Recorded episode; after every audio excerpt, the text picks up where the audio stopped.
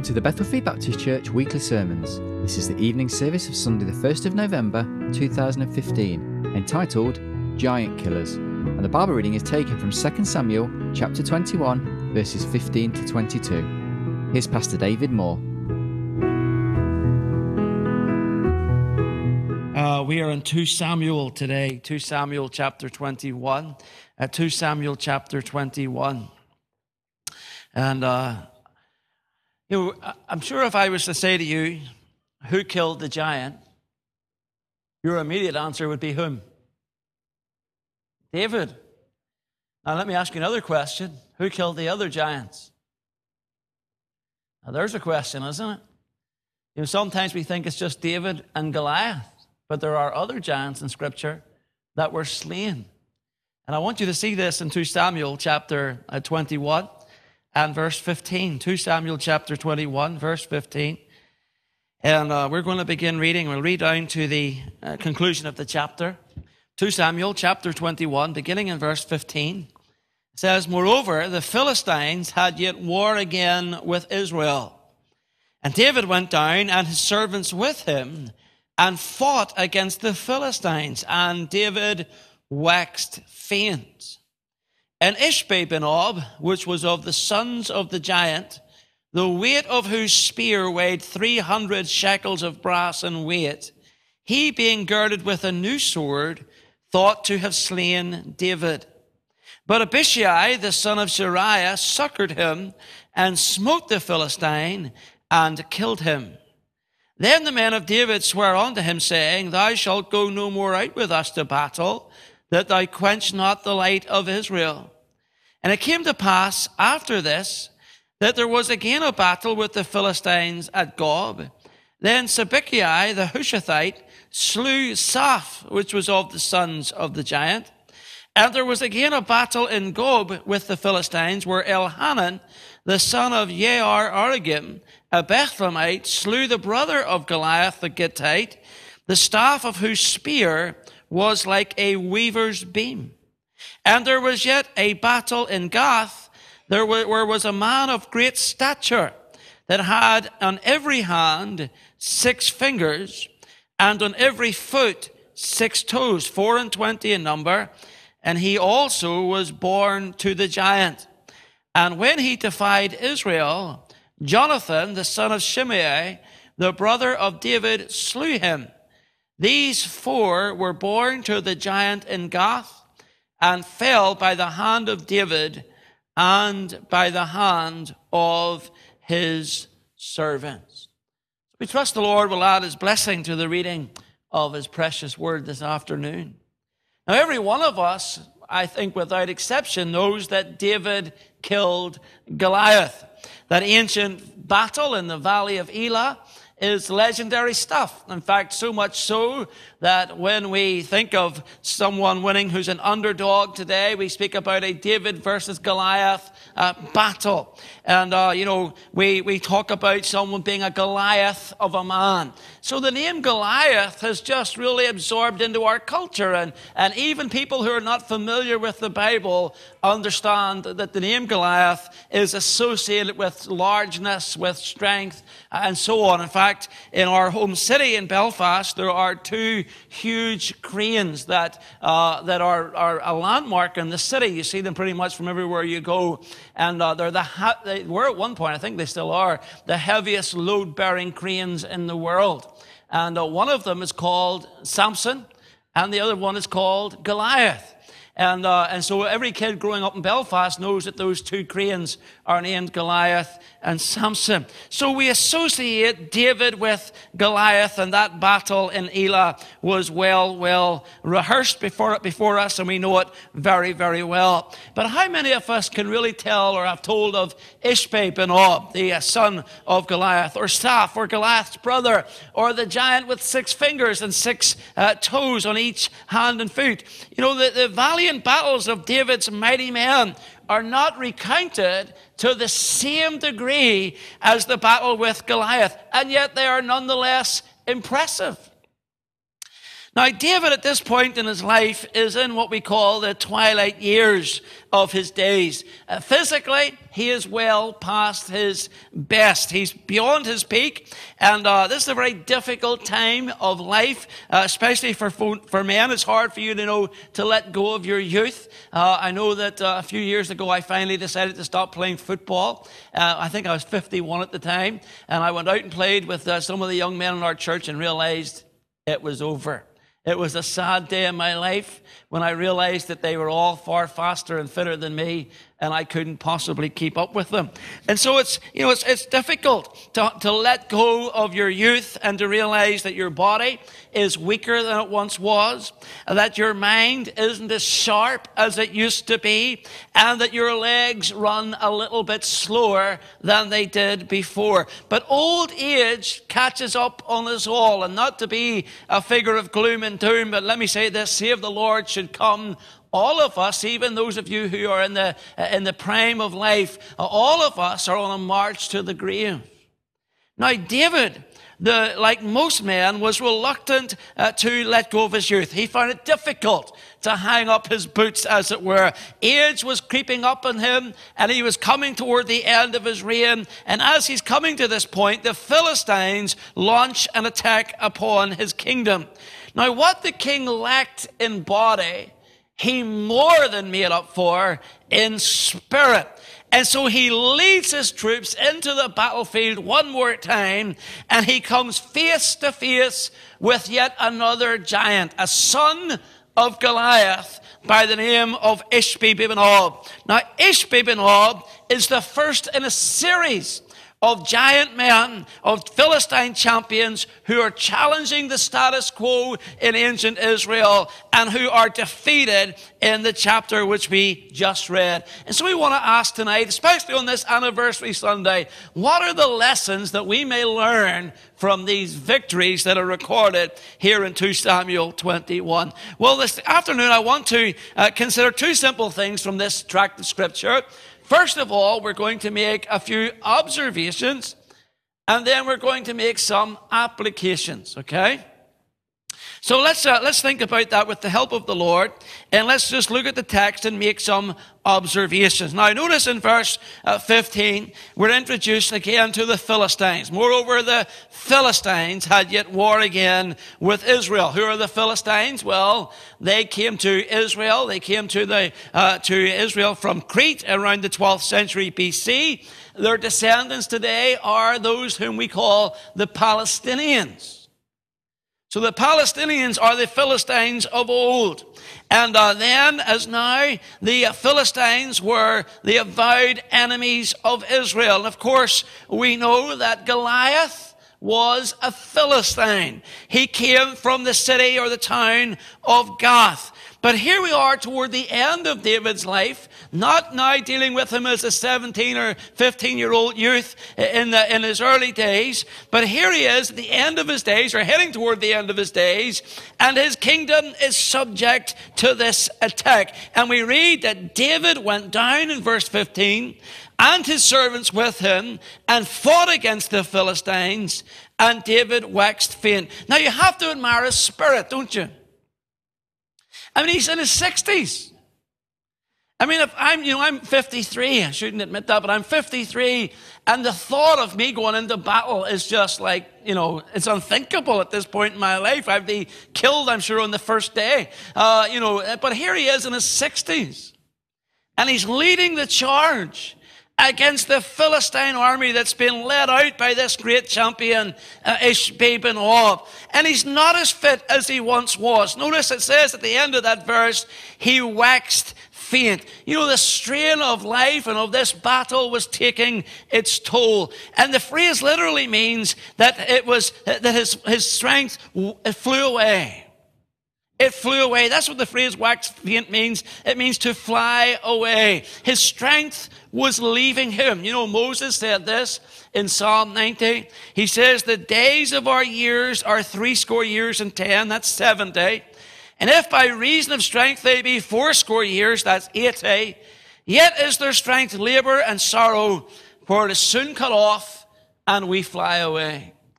So when you're losing your strength, and I hate to say this to the older folks, you're, you're flying, you're in the process of flying away, okay? That's what's happening. Your strength is flying away. It's leaving you. Now, as David was in this battle, he looks up and there stands this giant of a man, Ishbi ben Ob in verse 16. And Ishbi ben Ob, which was of the sons of the giant, the weight of whose spear weighed 300 shekels of brass in weight, he being girded with a new sword, thought to have slain David. Now, this man has an issue. He has a, has a beef. That's what we'd say in England, doesn't it? He has a beef with Goliath. He has a, a or he has a beef with David, rather. He has a, a bone to pick. You see, all of his life, Ishbi Ob has been growing up as an orphan.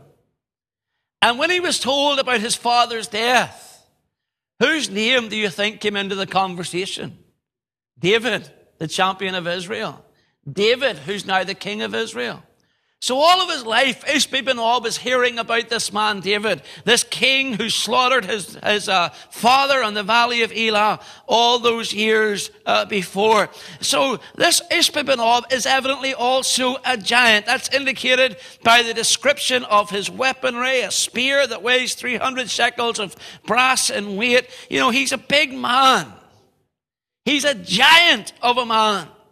And when we read of giants in scripture, you know, we need to get away from the fairy tale idea of giants. You know, the Jack and the Beanstalk type figure. You know, that's, that's not what giants in the Bible uh, that's not how they're represented, okay? Uh, because, you know, what, what you're looking at here is really just a, a person of, of great stature, someone who was a physically imposing warrior. And these were the same men if you remember when, when the 10, when the 12 spies were sent into Canaan, when they went in there, they came back and described the stature of the inhabitants and how they were larger men. And uh, these are the same men that we're looking at here. And evidently they dwarfed the average man. Now, if you think this is mythology, if you think this is just legendary, if you think this is just a tale, well, think again.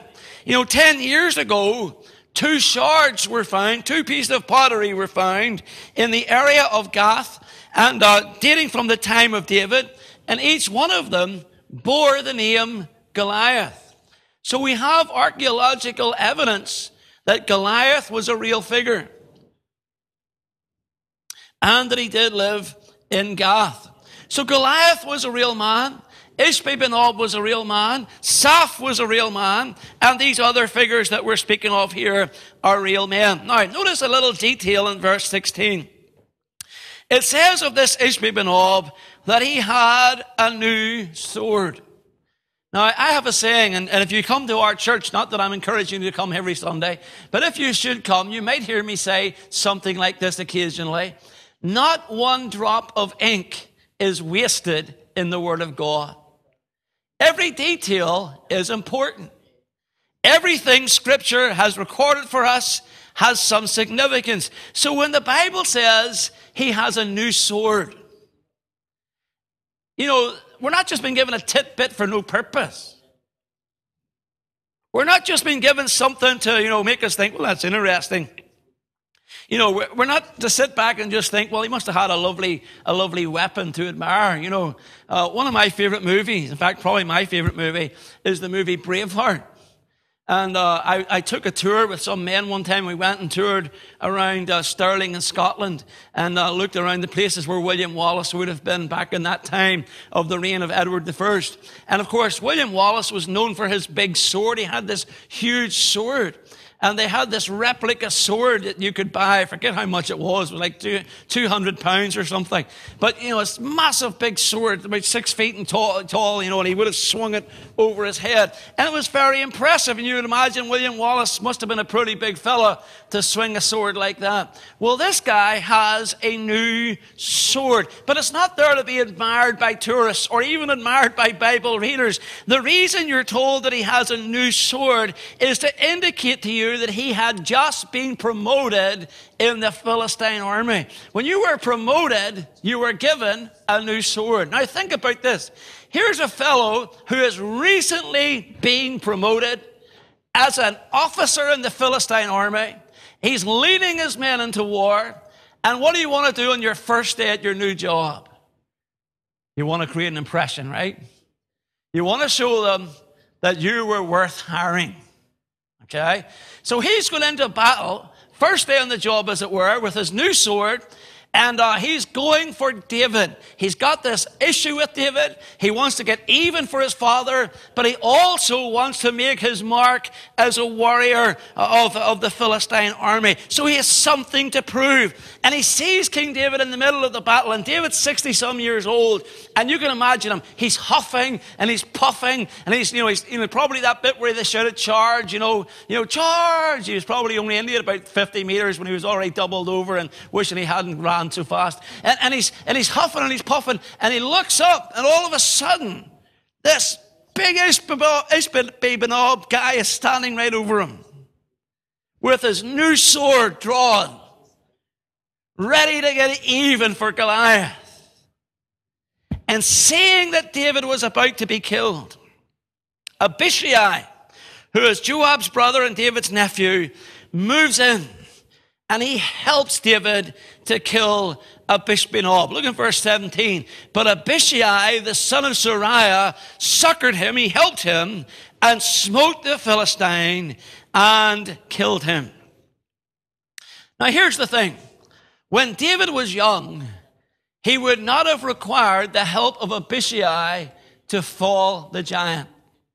When David was young, he was able, even without the armor of King Saul, to take Goliath on single handedly in the name of the Lord and secure that famous victory that you and I know so much about.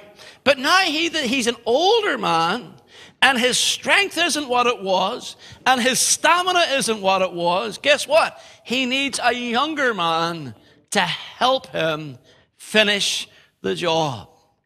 Now, the first time around, God used David's skill with a sling to fall Goliath. But the second time around, he uses Abishai's strength and Abishai's military prowess to slay the giant. Now, this is what I want you to see, and this is what I'm coming to. You know, as I, as I observe the church today in England, I see two kinds of people. In every congregation, there are two kinds of people. There are those who have faithfully served the Lord all their days, who still maintain the spirit to be involved, but don't always have the stamina they once enjoyed.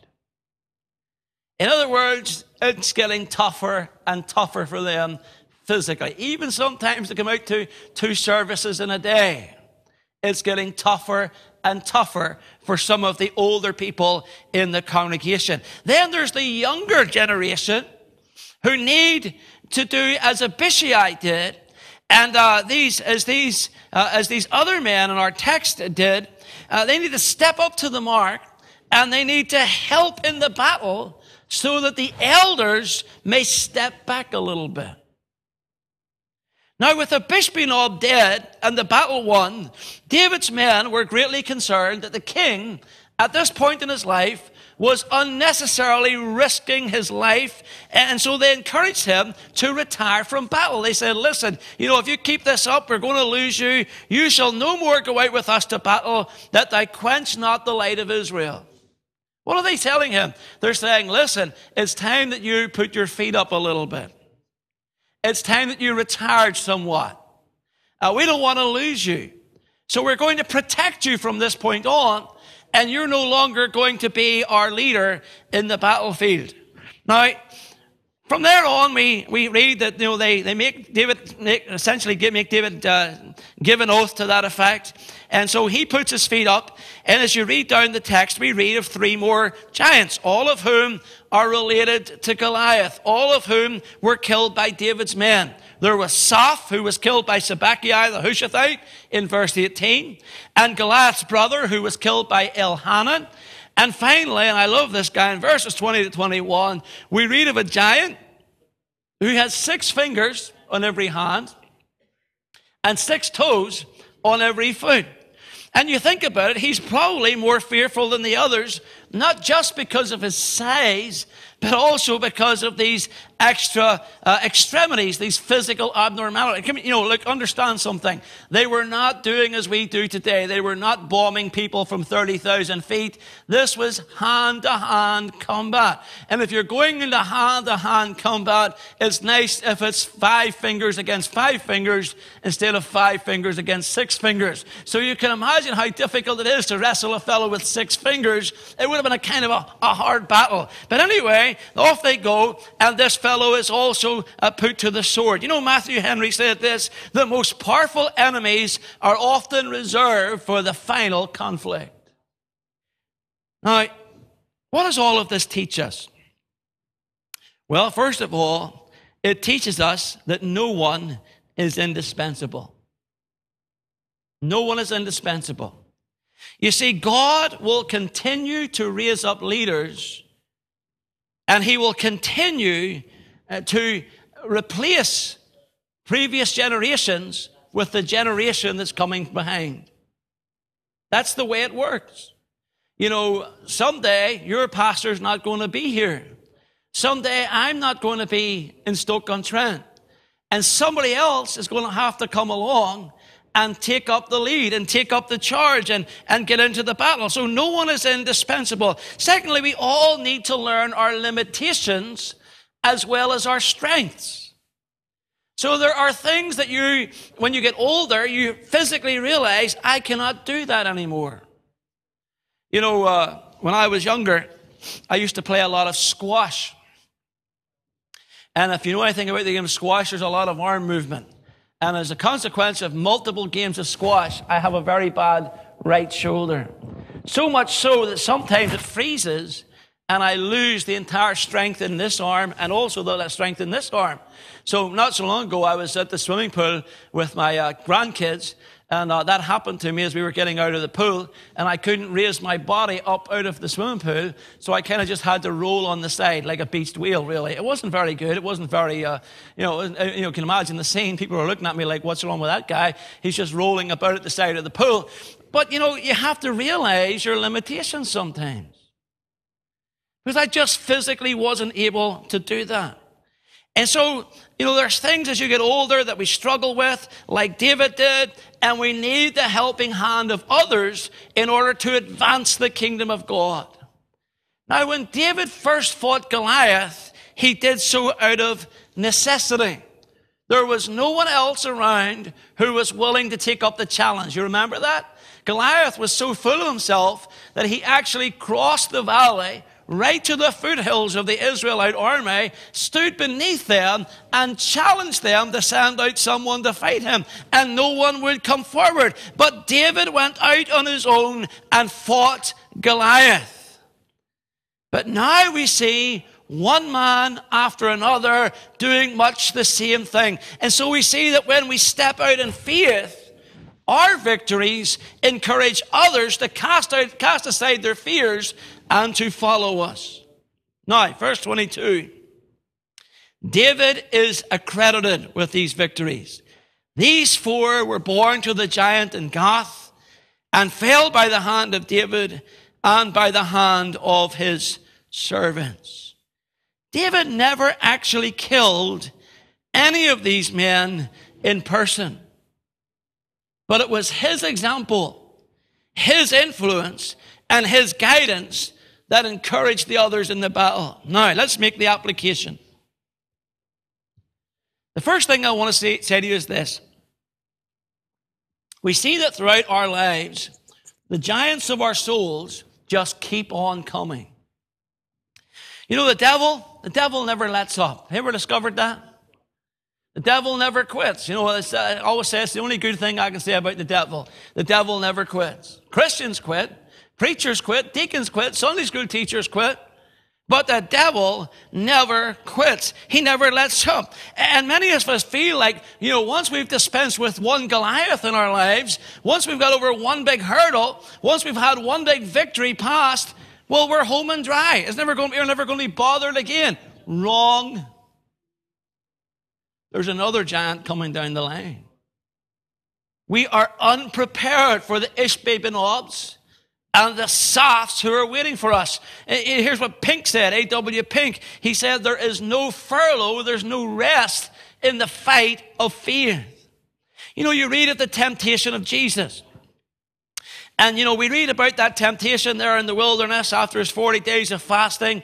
And we read it almost like it's an isolated incident. You know, the devil came along, he tempts Jesus to eat, to turn the stones into bread and so on and so forth. And you think, well, he went away and that's the end of it, and Jesus was left alone. Not so. Luke said this When the devil had ended all the temptation, he departed from him. Listen to carefully what Luke writes for a season. Just for a little while. In other words, the devil was coming back. You know, later on, toward the end of his life, Jesus said this, Hereafter I will not talk much with you, for the prince of this world, that Satan, cometh, and he finds, he hath nothing in me. You see that? Right? Three and a half years later, the devil is still there. They're still, still tempting him. At the Last Supper, we read the supper being ended, the devil having now put it into the heart of Judas Iscariot, Simon's son, to betray him. You see, in the life of Jesus, the giants kept coming. The giants kept coming. There was one wave after another. Listen to me. You got to understand this tonight. The giants are going to keep coming. And that being the case, you need to put on the armor of God, be prepared for the battle, and be ready to defend yourself against the besetting of your soul by the enemy and his temptations. Here's the other thing I want you to notice here in terms of application. Notice that all of these giants were all from the same family. According to verse 22, they were all born of the giant in Gath. That is, they're all related to him. Three of them were his sons. One was his brother. It represents an ancient family. This is a family that goes back to the time that Israelites first spied the land. It represents an ungodly family. None of these members of this family believed in the Lord God. None of them believed in the God of Israel. Every one of them defied the God of heaven. It represents a selfish family. They all seek their own. They're each one contending sometimes against one another. And it represents a numerous, mighty, and destructive family. If you were to look back in, in chapter 21 and verse 21, uh, it says uh, of, uh, let me, let me get that right. Must be 1 Samuel, I guess it's 1 Samuel 21. It says that uh, they, they, they, had, they had cities and strongholds and they defied the armies of the living God. And sometimes they terrify them by their imposing appearance. Whenever I was a young fella and I was in school, we used to play rugby. And uh, we played my wife's school. My wife's school was a rougher school than our school. Our school was a little bit more posh than her school. You can tell that by looking at us, can't you, right? But anyway, I'm joking. Uh, okay. But, but we were playing them at rugby one time, and they had this fellow who used to play on their rugby team, and they called him Gusher. I remember correctly. Something like that, Gusher or Nasher or something. Anyway, we were just a young fellas, you know, 13, 14 years of age, typical height of boys, 13, 14 years of age.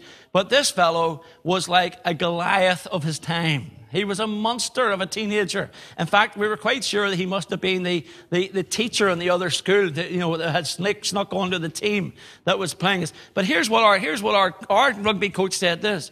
He says, this fellow has ginger hair. He says, you can't miss him. He says he's, he's head and shoulders above all the other uh, teammates. He says, guys, when he gets the ball, just let him score. Just let him score. Don't get in his way. He was imposing because of his stature. Well, these guys were the same way. And we have a similar family, just as ancient, just as terrible, that threatens us. Now, what is this giant family today? It's the family of sins and vices and temptations of all kinds that beset us daily. Ancient in that it goes back to the Garden of Eden.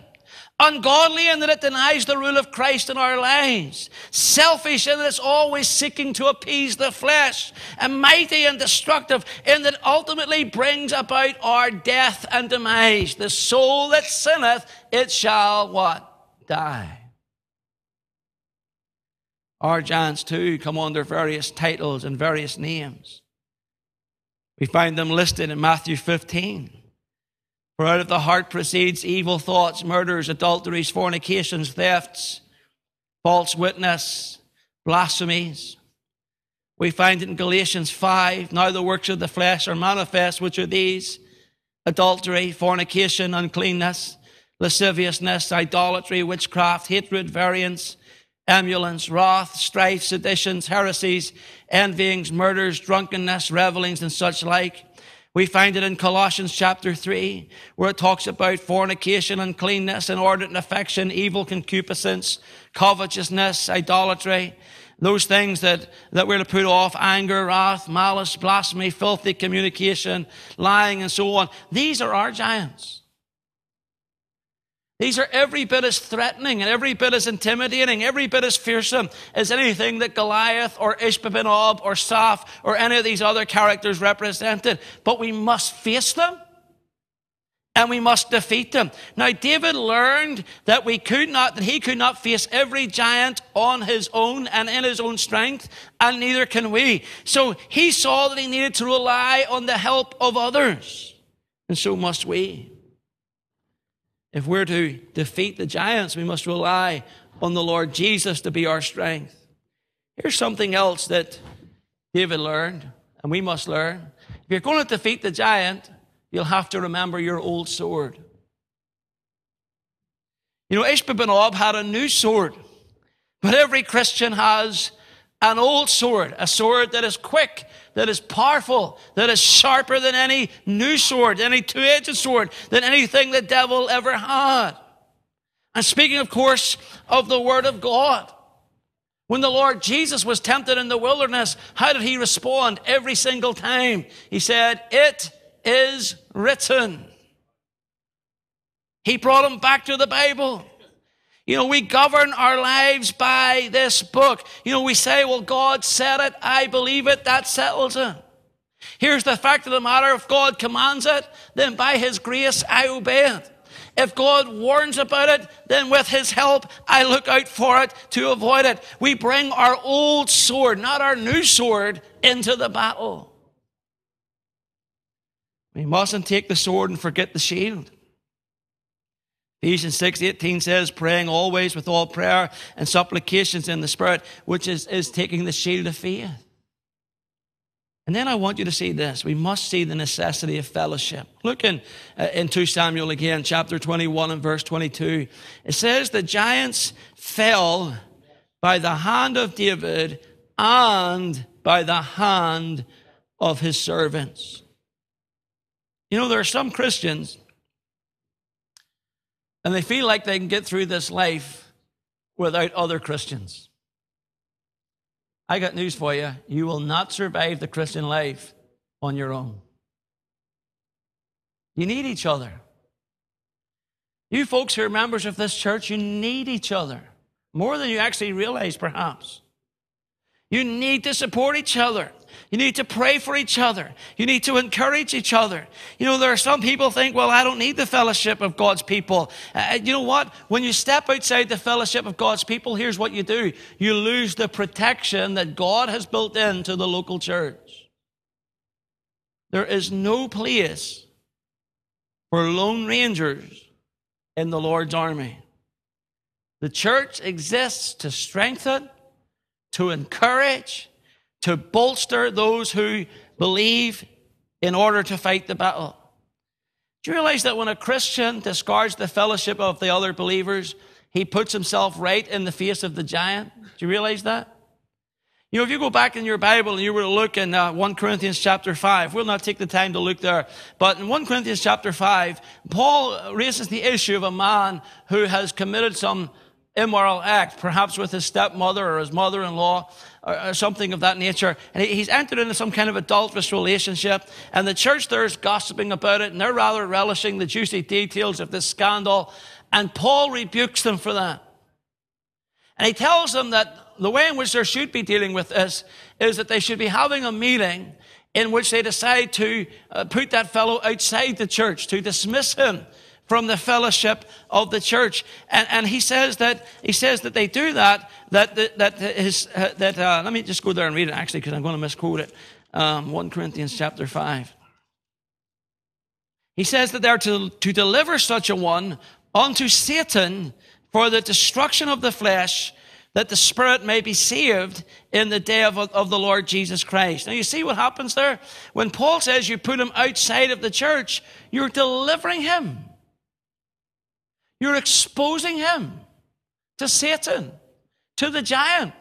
So one of the ways in which you shield yourself from the giant is by working together. One of the ways in which you shield yourself from the giant is by maintaining your fellowship with the local uh, church. Here was a fellow who had fallen into sin. Here was a fellow who had fallen into idol- idolatry, uh, adultery, uh, but he was put out of the church and put in the face of destruction.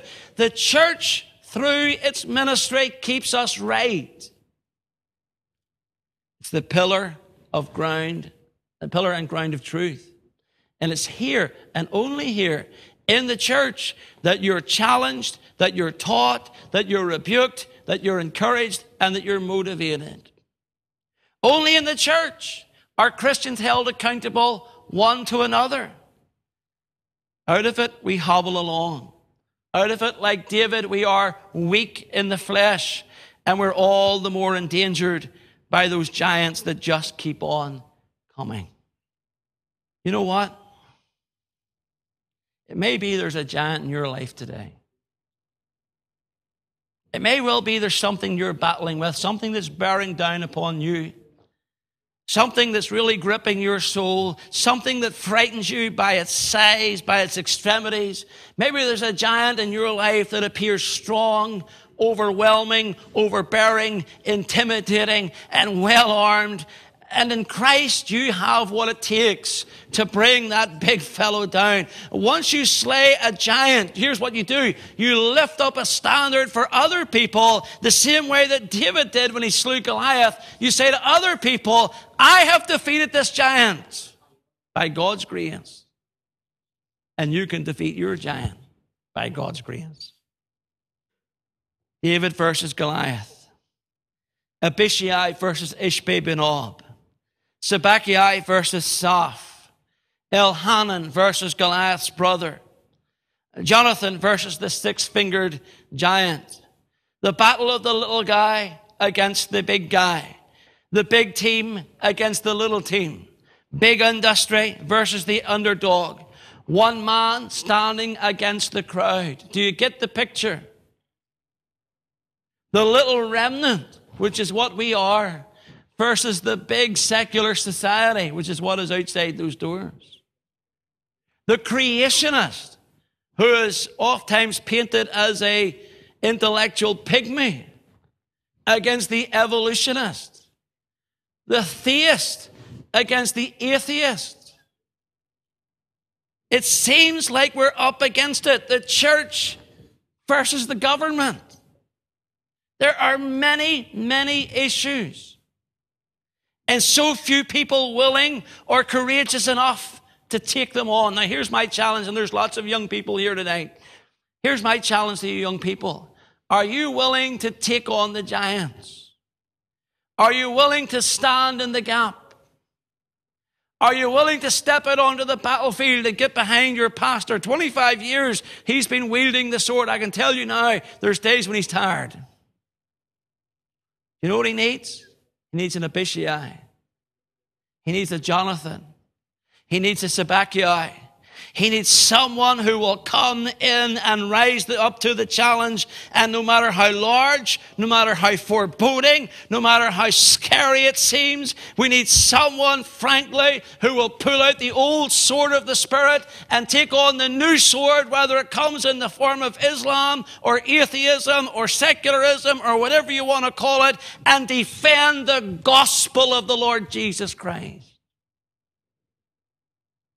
This country needs a new generation of giant killers. It needs Whitefields. It needs Wesleys. It needs Knoxes. It needs Spurgeons. It needs Wilberforces for a new generation. It needs Hudson Taylors. It needs those who, by first fighting for their own lives and their own purity and their own walk with God, go on to save a nation from certain defeat. I wonder this afternoon, would you be one of them? I wonder, would you this afternoon say, Pastor David, I'm going to take out that old sword and face the giants and be all that I can be to salvage this United Kingdom and this neighborhood from the grip of sin and idolatry, and that for Jesus' sake. May God bless these thoughts to your heart today.